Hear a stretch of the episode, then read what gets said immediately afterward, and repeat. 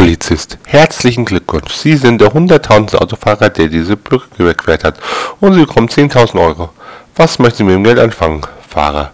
Da mache ich zuerst mal Führerschein, Frau. Hören Sie, nicht auf ihn, er ist total betrunken. Schwäge Opa.